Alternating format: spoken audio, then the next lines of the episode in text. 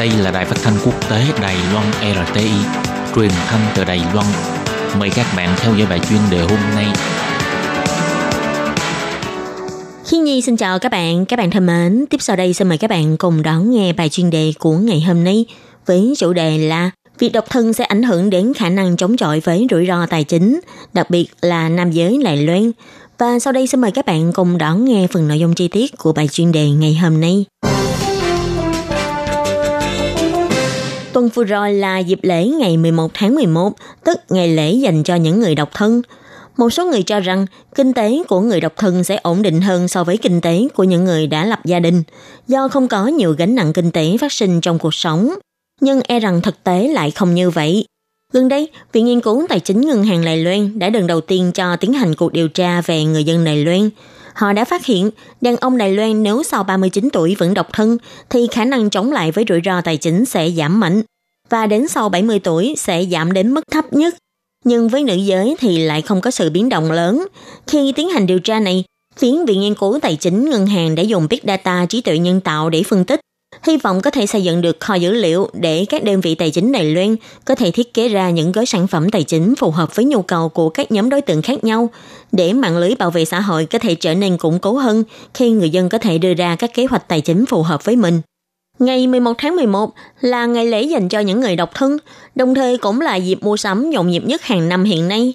Rất nhiều người tiêu dùng đã chuẩn bị sẵn sàng để săn hàng giảm giá, thậm chí đã chọn sẵn sản phẩm để khi ngày này đến, hàng hóa giảm giá sẽ lập tức thanh toán mùa hàng. Nhưng liệu có ai thật sự đã suy nghĩ nghiêm túc rằng những gì mình mua đều là cần thiết hay họ chỉ mua vì các shop đều cùng đưa ra ưu đãi big sale cho ngày 11 tháng 11 hay chỉ vì ngân hàng đưa ra ưu đãi trả theo kỳ nên người tiêu dùng đã không kìm lòng được trước những khuyến mãi hấp dẫn mà mua những thứ chưa chắc gì họ đã cần. Hay cũng có người đã trả khoản tiền lớn để mua iPhone, nhưng liệu họ có suy nghĩ rằng mình có khả năng trả tiền cho món hàng đắt đỏ này hay không? Hay chỉ mua vì không kìm được sự cuồng nhiệt trước sản phẩm iPhone? Căn cứ theo điều tra của Viện Nghiên cứu Tài chính Đài Loan phát hiện, nam giới Đài Loan và nữ giới Đài Loan trong độ tuổi từ 30 cho đến 39 tuổi có năng lực chống lại với rủi ro tài chính nhưng đến độ tuổi từ 40 cho đến 59, nữ giới Đài Loan có khả năng chống lại rủi ro tài chính cao hơn nam giới. Chủ yếu là vì nữ giới có khả năng chi phối tài chính tốt hơn nam giới. Hơn nữa, nữ giới lại dễ dàng được chi viện tài chính hơn nam giới. Còn nếu so với lại nam giới đã lập gia đình thì sẽ có một sự cách biệt rõ ràng. Với nam giới mà nói, những người nếu sau 39 tuổi mà vẫn chưa kết hôn thì khả năng chống lại với rủi ro tài chính của nam giới sẽ giảm mạnh. Đến sau 70 tuổi, khả năng chống chọi lại với rủi ro tài chính của nam giới lại càng kém hơn. Còn ngược lại, nếu là nữ giới, sau 30 tuổi, dù có kết hôn hay chưa kết hôn, thì khả năng chống lại với rủi ro tài chính hầu như không khác nhau mấy. Nói cách khác, tức là khi gặp những đả kích tài chính tiêu cực như thất nghiệp, bệnh đột xuất hay do ảnh hưởng của tình hình dịch bệnh thế giới, nam giới có kết hôn hay không kết hôn sẽ có một kết quả khác biệt khá lớn.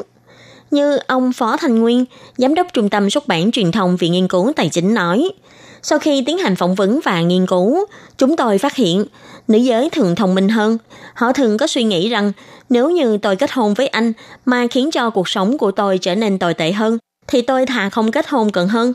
Nhưng thường nam giới thì lại ít có suy nghĩ này. Thường thì với những người đàn ông mà khi trẻ không có lập gia đình, họ sẽ không có thói quen để dành tiền. Có khi là đi chơi, đi uống rượu hoặc bày bạc vân vân, chẳng mấy chốc sẽ tiêu sạch tiền.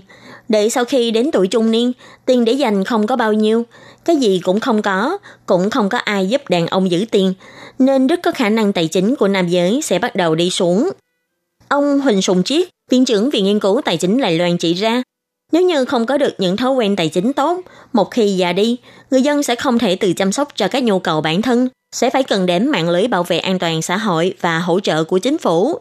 Một khi những nguồn tài nguyên của chính phủ có hạn, các vấn đề xã hội sẽ lần lượt gia tăng theo, thậm chí sẽ xuất hiện rất nhiều người lang thang ở ngoài đường.